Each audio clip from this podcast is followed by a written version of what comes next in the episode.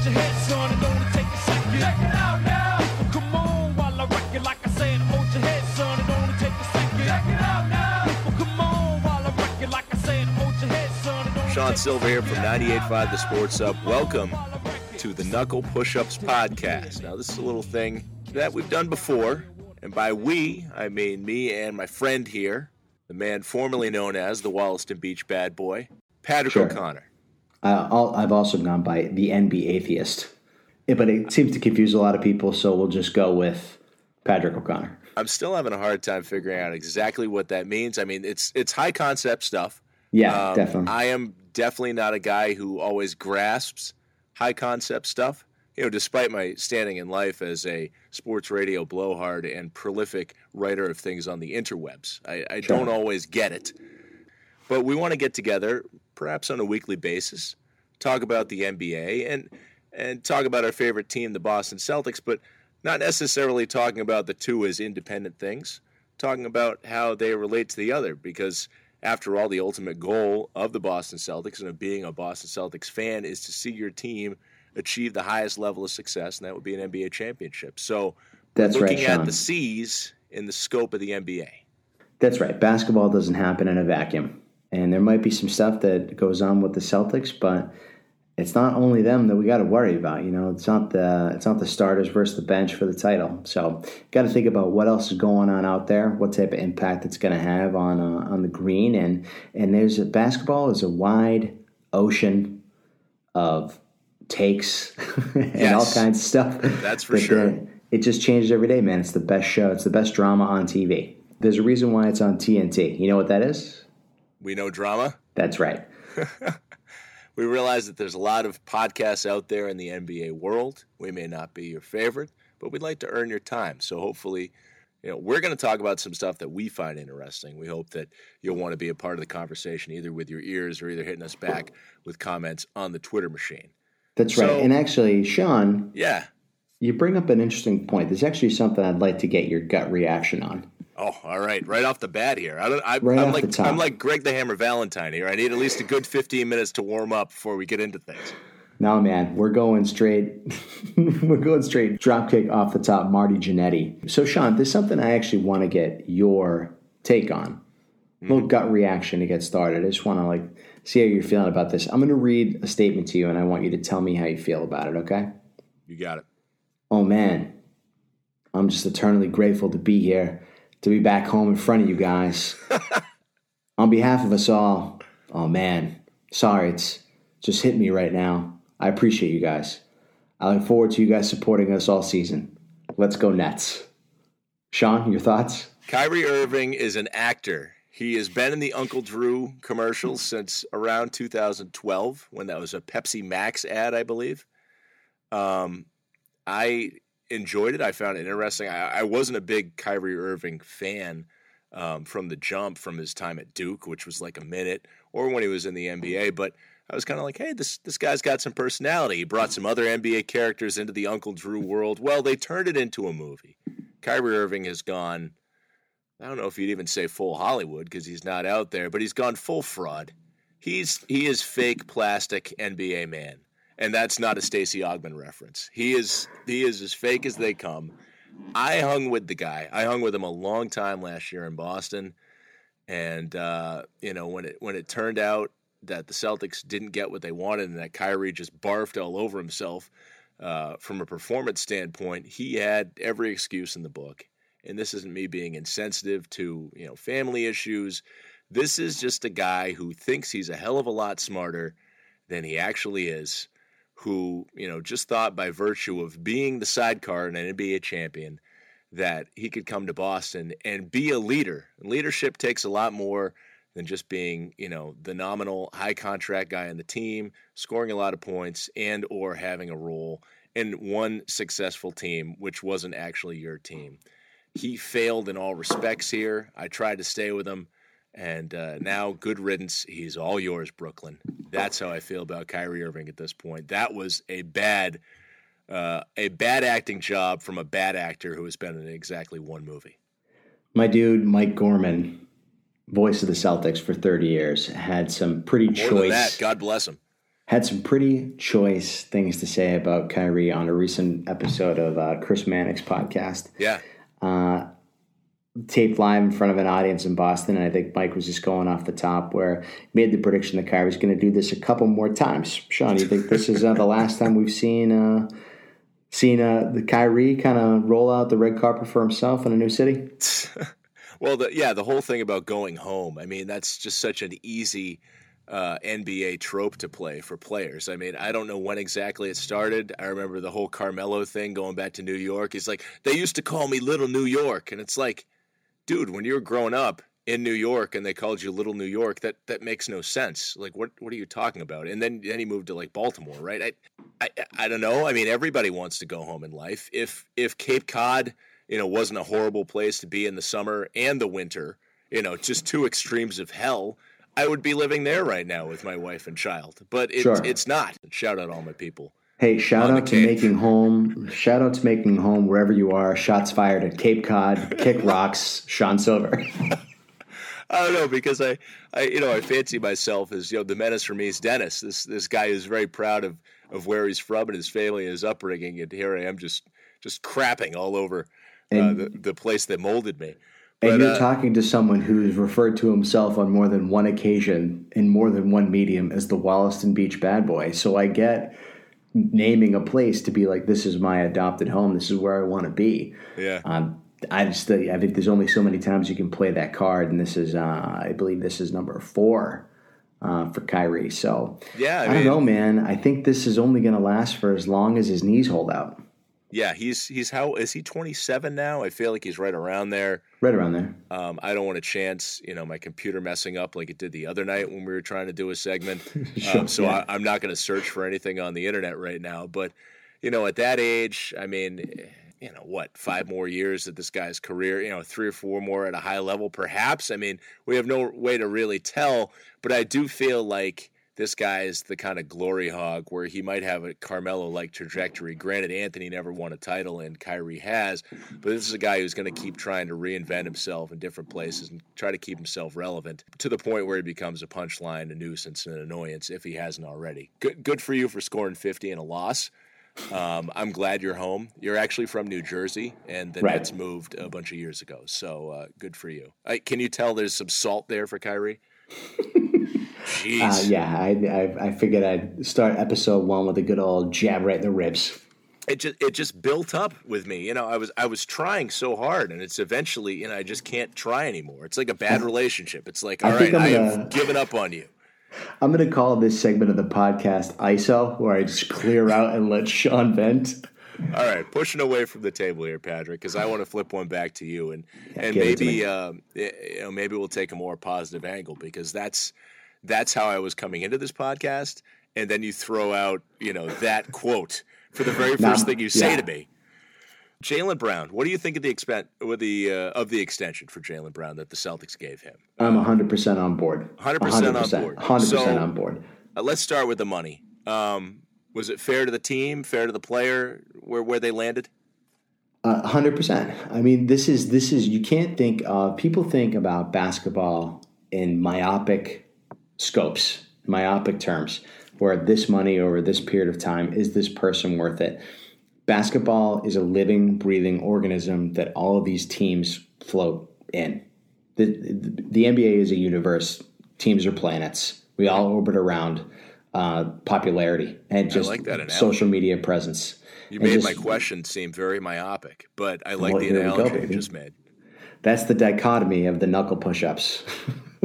but like, so with Jaylen, yeah, 114 million. I think it's 106 base Yes, with Or incentives. 103 maybe Or- with yeah, incentives. thereabouts. Yeah, Uh, what that does more than get Jaylen Brown paid is it sets the tone for the team and for the league going into a fallow period where they don't have any more super high draft picks. They're not necessarily going to be a free agent destination for the guys that are coming up in the next couple of years. Where this resets the narrative that Boston is a team and an organization that takes care of their guys, something that has been challenged in the last couple of years. So, yeah, by 100 such yeah. notables as Anthony Davis's dad. Yeah, and honestly, the rumor was they weren't going to be they weren't willing to part with Jaylen as a package for Kawhi, and that they weren't going to stick by the, and that everyone they would trade uh, in a package to get uh, to get AD, and they did Isaiah Thomas dirty, right? That's the word on the street, and that you don't you don't forget that stuff, and that stuff sits for a long time. Boston, I would say, not historically uh, uh, a city known for its tolerance. I think that's, I think uh, that's pretty accurate. I would say. Uh, took a long time to get a statue of Bill Russell, the greatest winner in the history of sports, a statue here. Um, so statue though. good statue. Took a little while. I don't think it was the, and I don't think it was the the bronzer who was taking too much time. Um, so it's, uh, I think it's important that you reset the tone however often as you can. This is also it clears the way for hopefully a, a good contract for for JT for Jayson Yeah. Tatum when his time is up next year. So What's the? I mean, the last guy the Celtics extended before they had to was who? Rondo. Rondo. Yeah, It was 09, I believe. Yeah. Um, feels like it was just yesterday, but then again, it feels like it was just yesterday that we were doing this podcast last, and well, it was five effing years ago. Right. Um, are you okay with this being the core? If that's the core, Kemba, Brown, Tatum on long-term deals. Hor- uh, I was going to say Horford. Hayward's here for now, at least. He's got a Al you know, Horford, rest in peace. Yeah, uh, we won't even get into that, or perhaps we will. Stay tuned to Knuckle Push-ups. Um, you, you okay with this being the core, or do your spidey senses, you know, think that Danny Ainge is going to pull out another trade? I mean, I always think Danny Ainge is going to pull a trade, but I do think this is going to wind up being the core because while Danny Ainge will trade any asset, he doesn't just take any asset back. I honestly think Danny Ainge is the only GM in the NBA who's not sweating his job being on the line, regardless of what happens this season. Every single one else, every single other GM, you see crazy contracts people get into. Um, the craziest thing about the biggest NBA free agency season ever was the amount of sign and trades.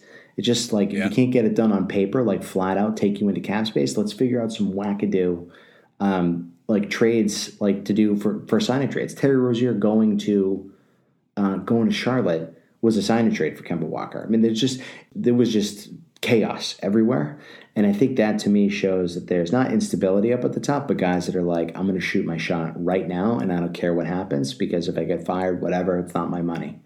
Yeah. And like that's just like baked into the job now. It's just like they want guys with balls out there, just like taking swings and stuff. And um, if and maybe it works out, maybe it doesn't. It's only going to work out for one team ultimately, Yeah. and you just got to go for it when you can. So I mean, I think as far as this being the core going forward, I'm fine with Jaylen Brown and Jayson Tatum and Kemba Walker. I am absolutely, but I'm under no um, belief that that they're going to see it through the end of their contracts. I hope that they do. Yeah. Would love to see another jersey go up in the rafters, but I don't. I don't know if that's going to happen. Yeah, I mean, you, you talk about kind of the short-term nature of commitments now, and and you know the the pressure to you know either win or blow it up in the NBA, and and on the topic of GMs with balls, you know, Masai Ujiri with uh, Toronto was a perfect example of that. He made the big deal uh, to get Kawhi Leonard. Uh, they wound up winning a winning a championship due to that, uh, most specifically. So this kind of gets us into our subplots that we want to turn over. Yeah. Um, the yeah, idea behind NBA subplots, just to kind of break it down a little bit, a sub like the NBA is on TV, which means it's a TV show, Mhm. which means that the interesting thing about the NBA is not what the show is about, like what the tweet length version or description of the show is. What keeps it interesting is what keeps it moving and along, and that's the subplots, baby. Like Game of Thrones is not about like uh, I don't know. It's not about like political. It's It's not not, about who's. It's not about who's going to rule Westeros. It's the end. Right, It's right. the little stuff. It's who's Littlefinger manipulating. It's like who's Arya Stark going to go after? Who is, you know, who's Jon Snow's parents?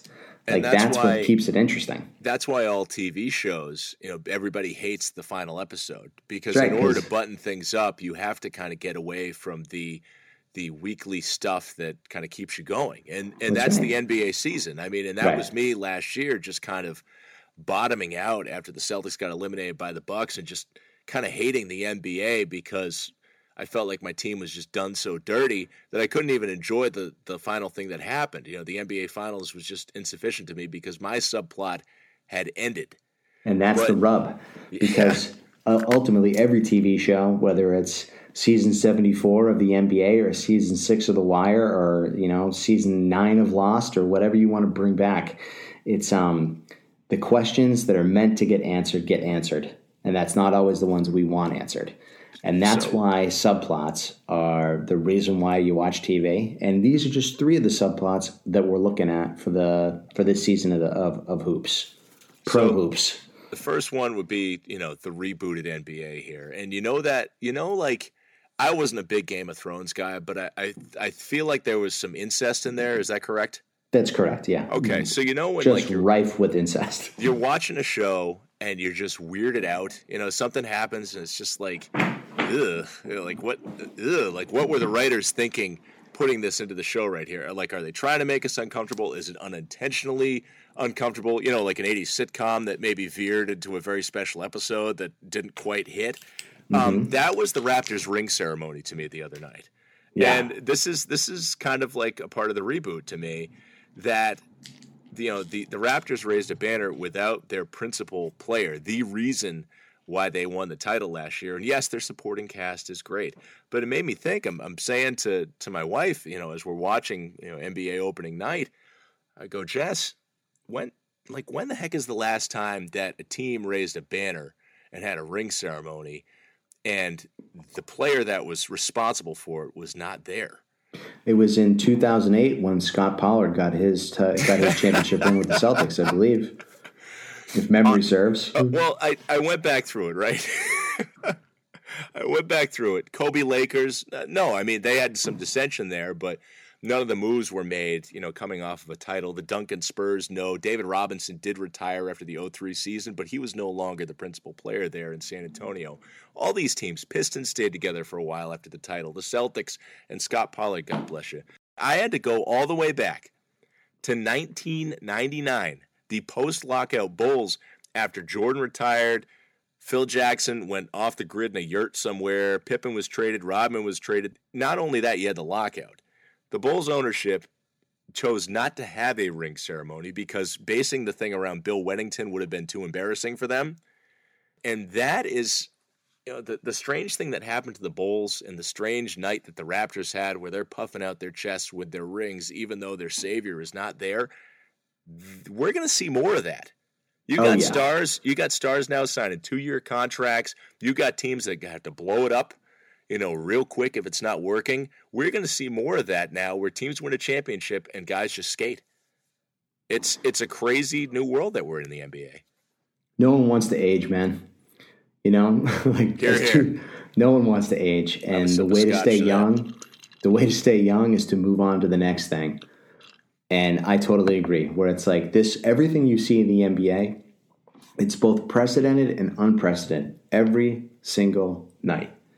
I saw a great thing um, I saw floating around the internets the other day, where a bold prediction was that Blake Griffin should pass the torch to Zion Williamson Yeah, yeah. the same way Amar'e Stoudemire passed it to him, right? So you never saw an in-game defiant dunk like you did until Blake Griffin started doing it, right? Just unbelievable. It was just like the reason why to watch the Clippers back then was because Blake's going to posterize someone, but only we're not talking about posters now. We're talking about gifts, and Zion's going to be doing the same exact thing. So like it's going to redefine it again. So I think that like you're right. We've never seen someone win a chip and then bounce, but that's going to start happening quite a bit. And it's just going to be like bands getting together, putting out an album, and then forming another band. And it's just going to be about the combinations and the duos you put together. It's just, it's what we're seeing in the NBA always is what we're about to see in the NBA for the immediate future.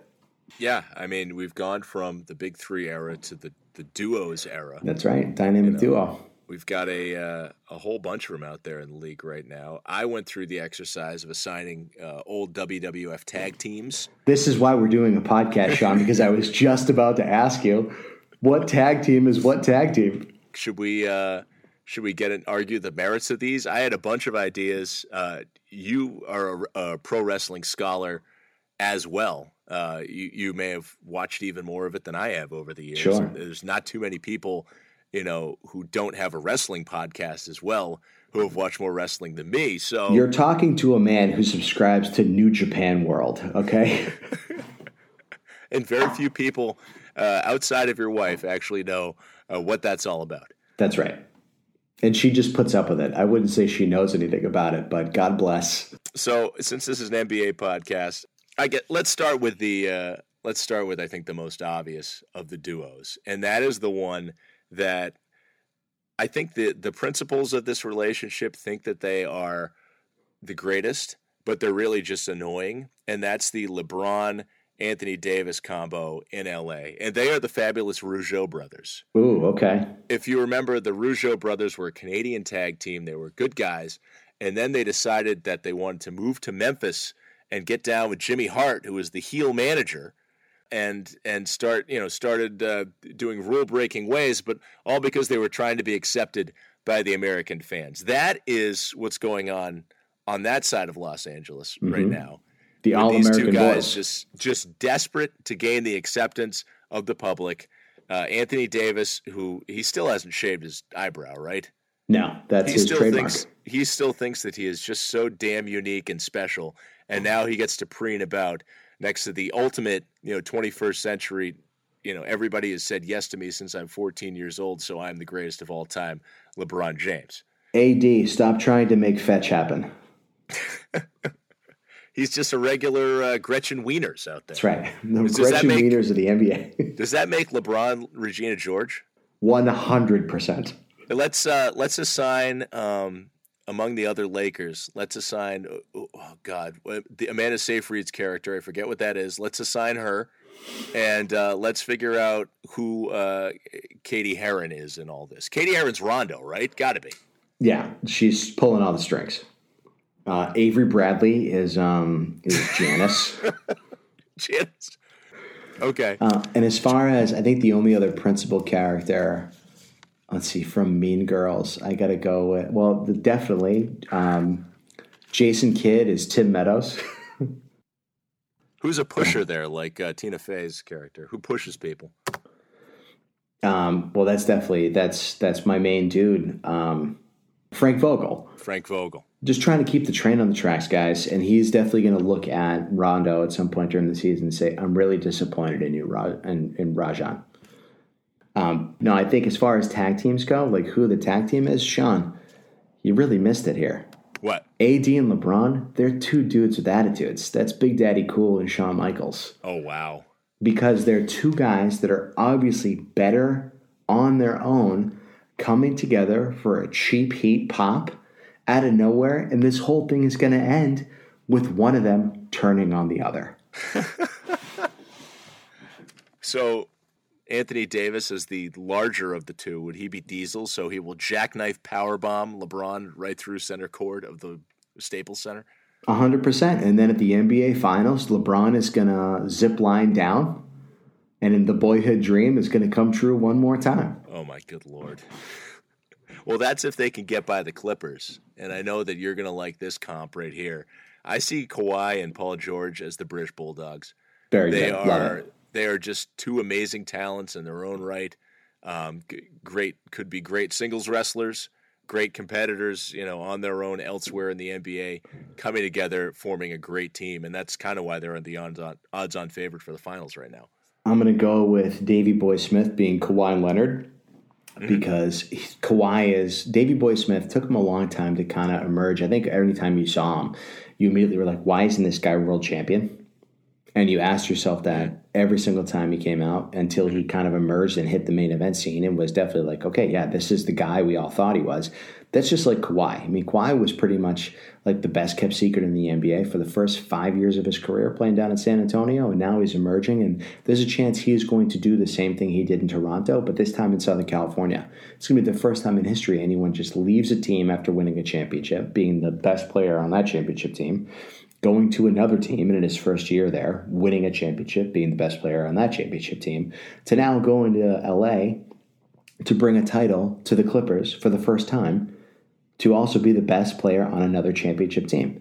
That's tremendous. And also, Paul George is the dynamite kid. Paul George, and the way he plays the three, is like basically now the blueprint for how you do it. The same way Dynamite Kid was probably the best cruiserweight outside of Japan ever. And uh, the mo- if not ever the most influential, influenced everything you see and anywhere on TV now for for wrestling. When you see indie wrestling now, what you're seeing is the dream of the Dynamite Kid coming true. Yeah, pretty much. Is this a wrestling show or is this a basketball podcast? I'm going to throw one more at you, and amongst the new uh, duos, Harden and Westbrook, you might come up with a better comp. I call them Rhythm and Blues, the Honky Tonk Man and Greg the Hammer Valentine, because Rhythm and Blues was a tag team of two former Intercontinental champions, but at that point in their careers, they were over the hill and they just didn't mix. And I feel like that's what's going to happen in Houston. Uh, I'm sure there's another comp out there, but I'm not going to go anywhere near that one. That was perfect. When I think of the rebooted NBA landscape, yeah. uh, I just think of what every time I reboot a computer, the first thing you see is like what OS that your computer is running. Mm-hmm. And I think we just rebooted the NBA big time, but I don't think it's running on the LeBron operating system anymore. Yeah. I think we're moving on to something completely new. The way LeBron plays still outstanding, but I really think LeBron's moving to a phase in his career where he is a postseason basketball player now. And I don't think he sees the need in turning it on until we're coming down the stretch here. He might have some tomahawk jams every now and then, but at the beginning to just establish that he's still LeBron. But he's not going to be doing that in February against Charlotte on the road. Like no those need to turn getting, it up for Terry Rozier. I don't think so. Or PJ Washington. Well, I think because you know, just like we were talking about before, man, Father Time is undefeated and it comes for everybody. And LeBron's plan is to play until Bronny Jr. gets into the NBA, and he's not going to do that if he's trying to carry the Lakers on his back. I think uh, he said it in his comments against the loss of the Clippers. Like it's not a rivalry, you know, we're who we are, they're who they are. It's just one game. And I think he could be saying that all the way through until like the final game of the season in April to see if they get into the playoffs. But that is kind of a herald of what I think is going to be coming for a lot of guys in the NBA. And it's actually kind of the part of basketball. Maybe it's because I'm going to, maybe because my birthday is this weekend and I'm feeling old already. But like I can see time, like not running out, but running thin. And for these guys in the NBA, they got to think too, they're shifting to a different way to play the game. And for LeBron, like turning the Jets on at the end uh, and just trying to get through. It's similar to what Dwyane Wade did, just not at that level. And I think you're going to see all those guys, like LeBron's the only one left from 03, mm-hmm. but all those guys who are probably getting close to 30 and thinking, like, I want to win a title and I don't want to do it as the last guy on the bench. That just it's going to be a difference in games, and then you have a new generation powered by Zion coming in, the new OS, the the you know the iPhone 12. It's not even out yet, but people are already talking about it, and it's just uh, it's it's where it, the focus it already is going needs an now. upgrade.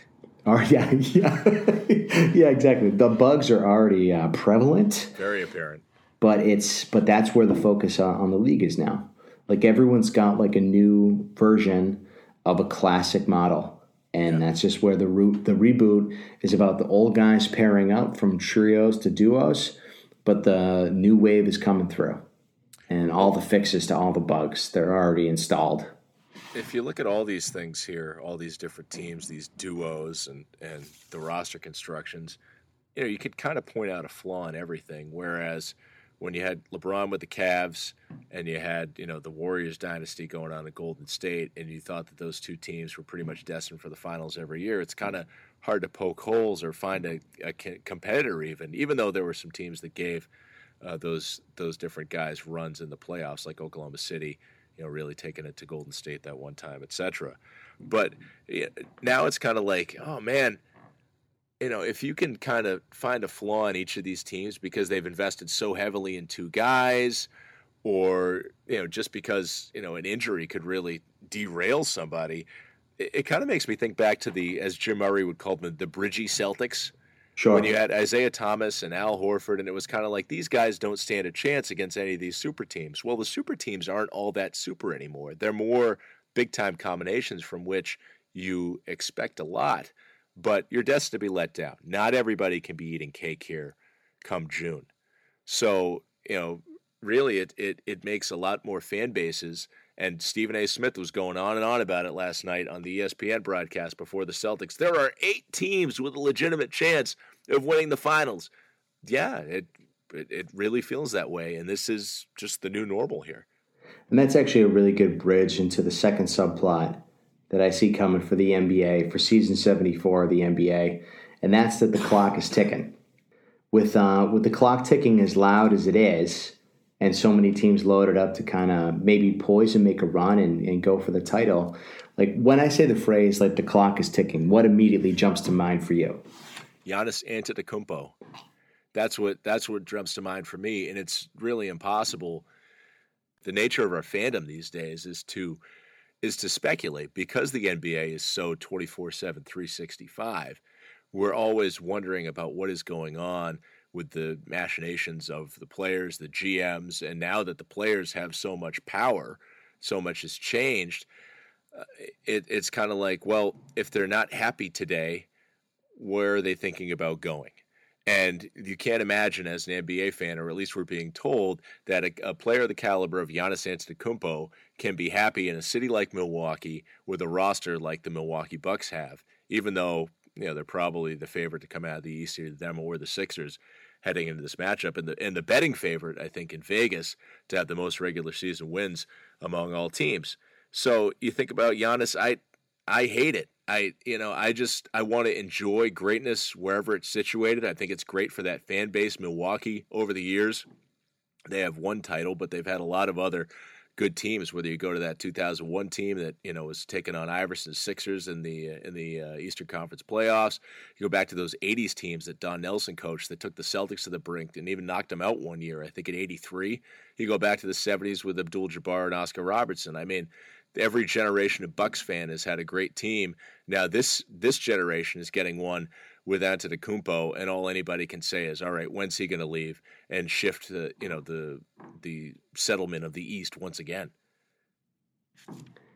The kid is on fire. I think uh, the whole Giannis argument. I mean, he was he was people were picking at him earlier today, just being like trying to pick apart comments he made to the Harvard yeah. Business Journal. Right. They, about, they went into the depths yeah. of you know some obscure thing that that some obscure interview that he had. I'm. I'm happy to be in Milwaukee, but if yeah. we're not doing great, I'd have to look around. And he saying immediately refuting the comments, being like, "That's not at all what I meant by that statement." Yeah, I mean, we got a horde of people covering the league, working hard and you know everybody is trying to decipher something everybody's trying to gain an edge all the time we are constantly and extremely online as a society of fans and media members and this is just what is bound to happen i remember like flashback to 96.3 the rose on yeah, God. the 9 at and, 9 yeah the 9 at 9 and i can remember like that was like i don't know early early 90s we'll say early to mid 90s and yep. i remember hearing a story about how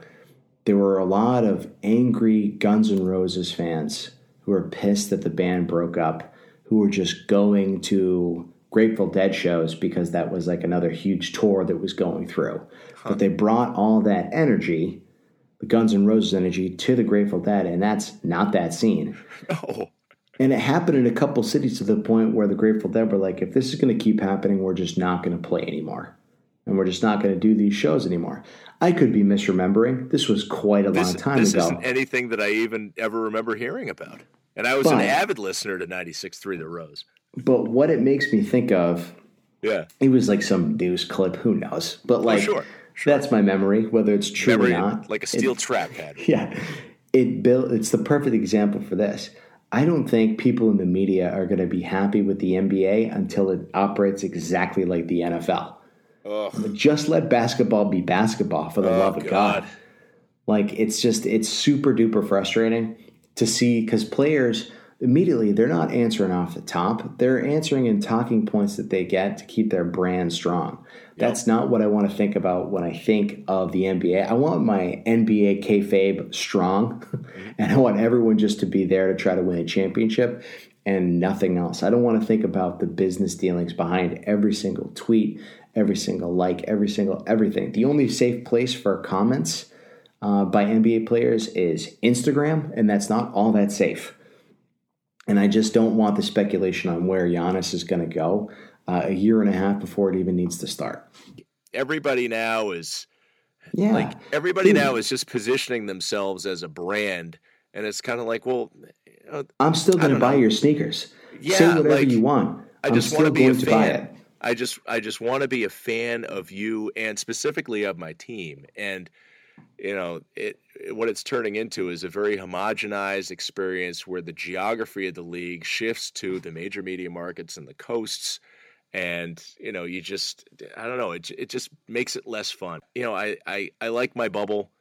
Uh, i'm not saying that necessarily the owners you know we're not beholden to some billionaire owners of, of teams here the players you can have the freedom that they want but there's just so much pressure now to meet certain expectations and and it, it has such a cold calculated way that the organic means of being a fan is is just out the window sometimes and when when the clock ticks and you feel that pressure the NBA becomes a little less fun. Well, that's actually what uh, I had something else keyed up, but that's actually what uh, the clock is ticking for me. Yeah. Where it's just like, how long until the type of fandom that I grew up wanting before it's just completely, that's just a thing of the past. That's classic rock, basically. Yeah. You know, I'm still thinking that, like, you know, I'm listening to, like, I don't know, I'm still listening to Pearl Jam as if anyone who's listening to the pod, this podcast has ever heard of that band before. But, like, maybe not Pearl Jam. Saves the day for sure, though. So, Oh, there we go. I think, but the clock is ticking where it's just like the version of basketball that we have is just completely shifting out. I don't think that's going to exist, or at least the way people experience it. Like you mentioned, League Pass, and League Pass is great. I mean, I can't tell you how many games that I just watched through condensed view because it's an easy way, and it's hard because if you watch a Washington Wizards game from start to finish, mm-hmm. that team looks like animated hot garbage. But if you watch it on condensed view, Ish Smith looks like Rondo 09. and it's just that's the way that like the NBA is built to be consumed through the easiest ways possible, and that doesn't leave a lot of room for nuance. It's uh and I think that era of and like but the reality is players are dealing with what they're dealing with in real time. Mm-hmm. You know, it's not the condensed view. It's not just the TikTok version. It's not the cleaned up Instagram version of it that you want to present. It's just consumed in real in like the way it's said. And if someone misspeaks or whatever, people still clip it through the way they want and push that out there. It's not fair to anyone involved to have a the person who's writing your narrative should be you. And I believe that for any walk of life, especially for athletes and you need to trust and believe in yourself and bet on yourself that you're going to get the right one out there or that for the narrative you're putting out there it's going to be adopted and believed by the people who you actually want following you. And that's just not how the NBA works right now because you know these guys are between 18 and 32 years old and someone's just telling them exactly what to say and they're advised to do this they're advised to do that it's just the homo- it's just the homogenization of of what we find so appealing about the culture around basketball. And I'd just like uh, I'd like it to just pause and stay the way it is for a minute, but that ain't the way it goes. And as a fan, and that's actually like a good bridge into the third piece here, Yeah. is that one bad day. The idea of one bad day. Who's one bad day away from the whole thing getting pulled out from underneath them? Well, The reason LeBron why I wrote this one down- China, he'll have a bad day. Well, the reason why I wrote this down, uh, not to get too deviated, but um, the, you may have be familiar with the film Joker. yeah. So just like uh, well, I don't know when you're listening to this, fans, but Joker just came out. It's October 2019. Um, it's loosely based on the Alan Moore ver- comic book, the version of uh, the Joker called The Killing Joke. Essentially, the first time the Joker's origin would ever be even broached in comic books. And there's this really famous passage at the end of it about the Joker facing down Batman, saying, We're not so different, you and I. The, and essentially, the big difference between you and I is one bad day. That's how far everyone is. Everyone in Gotham is away from being just like me. One bad day. So, what makes me think of that for the NBA is how many teams out there are basically living on a razor's edge and they don't even know it yet, where an injury or a trade or a missed comment or just a tiff during a game could take these early season NBA championship dreams and just smash them to bits. So, with that description now out there, Sean, who does that make you think of? Well, it definitely makes me think of the Lakers um, because I don't think that.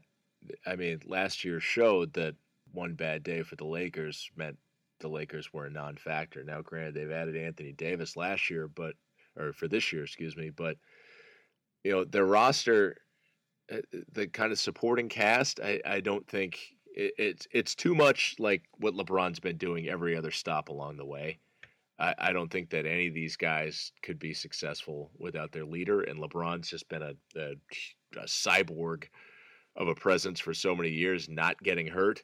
Um, when that happens, I think the Lakers are are the one to tumble. I mean, if you compare that with their crosstown, they're not going to define it as rival, but whatever it is, the Clippers, uh, they might be able to withstand losing a player like uh, you know a Kawhi or a George because the supporting cast, of which a number of them are still there, is defensively tough enough and you know was good enough to get them to the playoffs last year. Where I think the Clips, you know, on the other hand, from the Lakers, might be able to withstand it. Um, Houston, they'd be fine, right? I mean, James Harden proved that last year. You can have one superstar in Houston, the rest of the system works fine with one guy down there. But there's there's uh, there's other teams that maybe aren't so fortunate. My answer is the Houston Rockets. Houston Rockets, interesting. So we have a difference of opinion here. I think Houston would be okay if one of those guys was down. Well, I think it depends on how they go down. If the okay. Russ Harden combo explodes, and let's say in February, uh, Harden's like, uh, "Get me out of here! I want to go play in Chicago. I want to go play in Sacramento. Ooh. Get me out, Daryl Morey. Get me out of here, or I'm going to go play for the Beijing Blue Whales. Just get me out of here." And um, that team. Uh, I believe so. I think Beijing, maybe the Beijing Ducks. I'm sorry, but he's going to the CBA. So, but if Harden just decides I'm out of here, I don't want to deal with this. Houston running only on Russ power is a fucking ticking time bomb. How is that any different from what Harden did last year with that lineup? Harden well, really carried them through, but well, that's what I, that's what I mean. Harden last year carried them through, and you right. could argue that you know he's a little bit younger. Sure. Um, you know, Russ may have lost a step, like his he's not the shooter that Harden is, but sure. you know, what's the difference from one ball ball dominant point guard versus another just taking the reins? Well, I think if Russ, if I think if uh, Harden just takes his ball and goes home, and you're left with living with the embodiment of chaos in Russ Westbrook running yeah. that team, I Love think it's just. I think it's just kind of like uh, I think the Tasmanian Devil will just spin himself into the ground.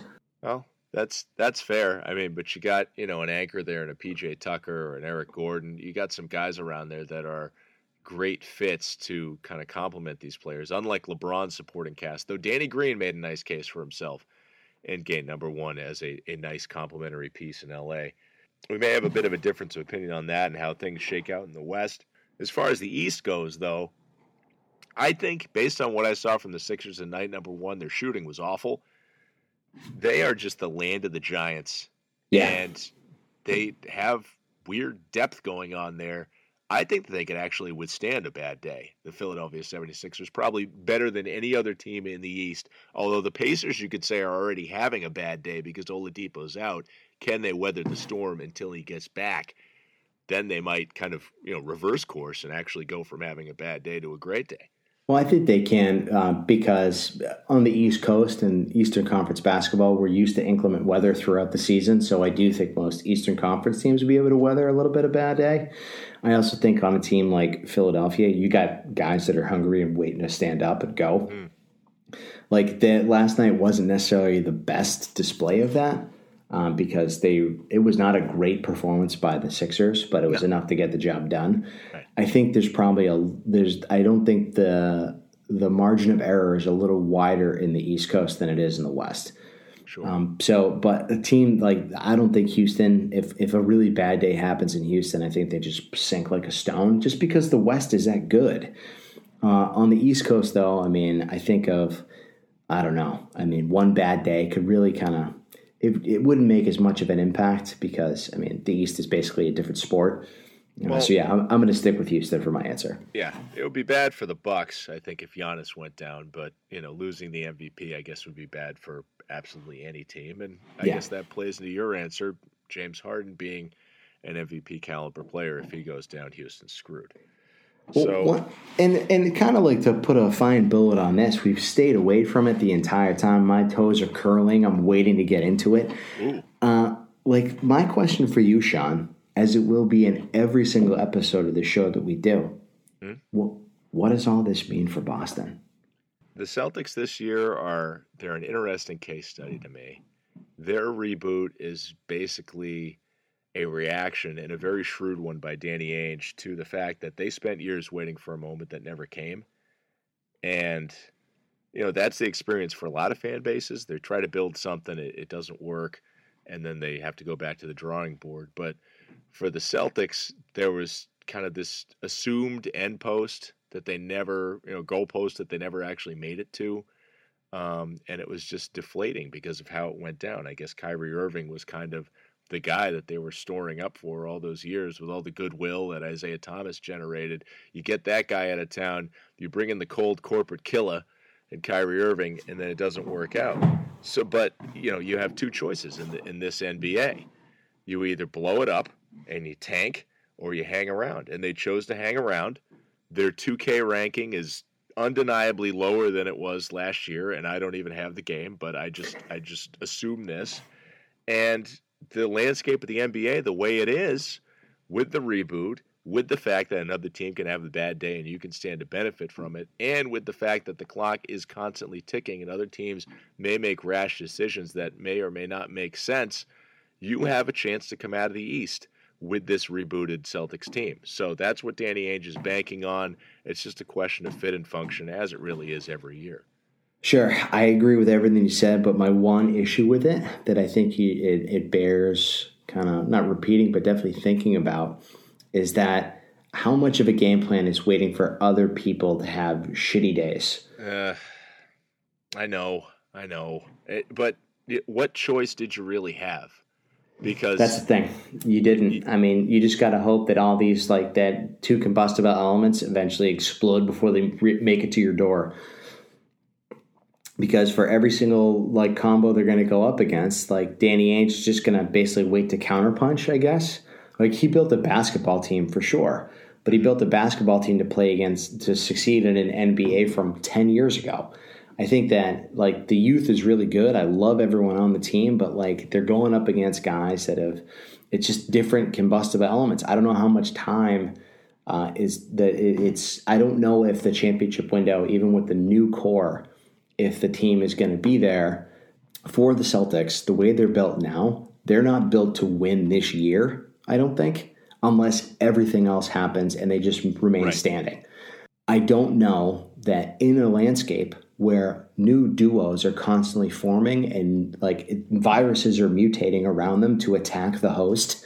Uh, the host being the NBA. If a team like the Celtics, who are built to grow and get better together over the long term, are going to be able to weather a mutated strain of the flu every single season.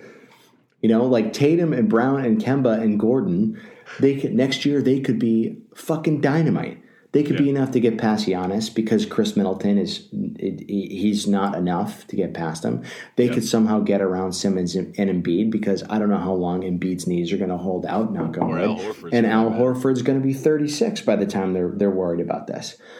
But if those teams break up and Ben Simmons goes to the Clippers or just fights his blasts his way out of town. And then that now they go back from duos to trios and now they're waiting in the western conference finals and the celtics somehow make it to the ecf and they make it to the finals as well where it's like how do you beat that? I just don't know if uh, so that's what i'm worried about with the celtics. I'm yeah. looking for them to mutate and grow a little faster.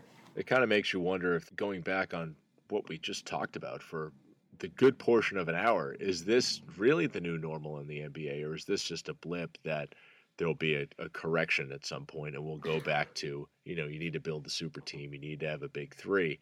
With the Celtics, obviously, there's a lot riding on these young guys panning out. And, you know, it's crazy. Uh, somehow, I don't know how, but I, wa- I wound up just getting some Eastern Conference Finals 2018 highlights injected into my system via YouTube the other day, and I was just like, man, Jayson Tatum could take on the world. That's not the guy that we saw against the Sixers on Wednesday night. That's not the guy that we really saw alongside Kyrie last year. You're not going to pronounce any uh, player of his age and pedigree dead in the water, certainly.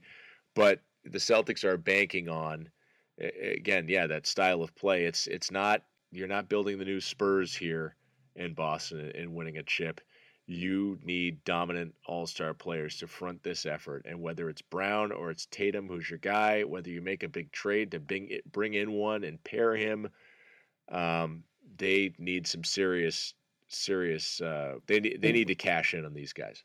I just need the Celtics to get hit with a gamma bomb, and everyone turns into the Incredible Hulk for 48 Yes. minutes, three times a week. I'd it's love um, to see that happen to Enes Kanter. I, yeah, yeah, exactly. He's the already won a championship belt in WWE. I mean, That's right. what could he do if he got hit with the gamma bomb? I think it's just that the the Celtics are the team of the future, but I don't know if that the future that they're built for is where the future of the NBA is going to mutate into. I'm looking forward to seeing how all this stuff meshes as we get this season underway. There's a lot of a lot of fun uh, storylines and subplots with these new teams, and we hope to uncover some of those every week here on the Knuckle Push-Ups podcast. jump, jump, jump, jump. Might as well jump, jump, jump, jump, jump, jump, jump. Might as well jump.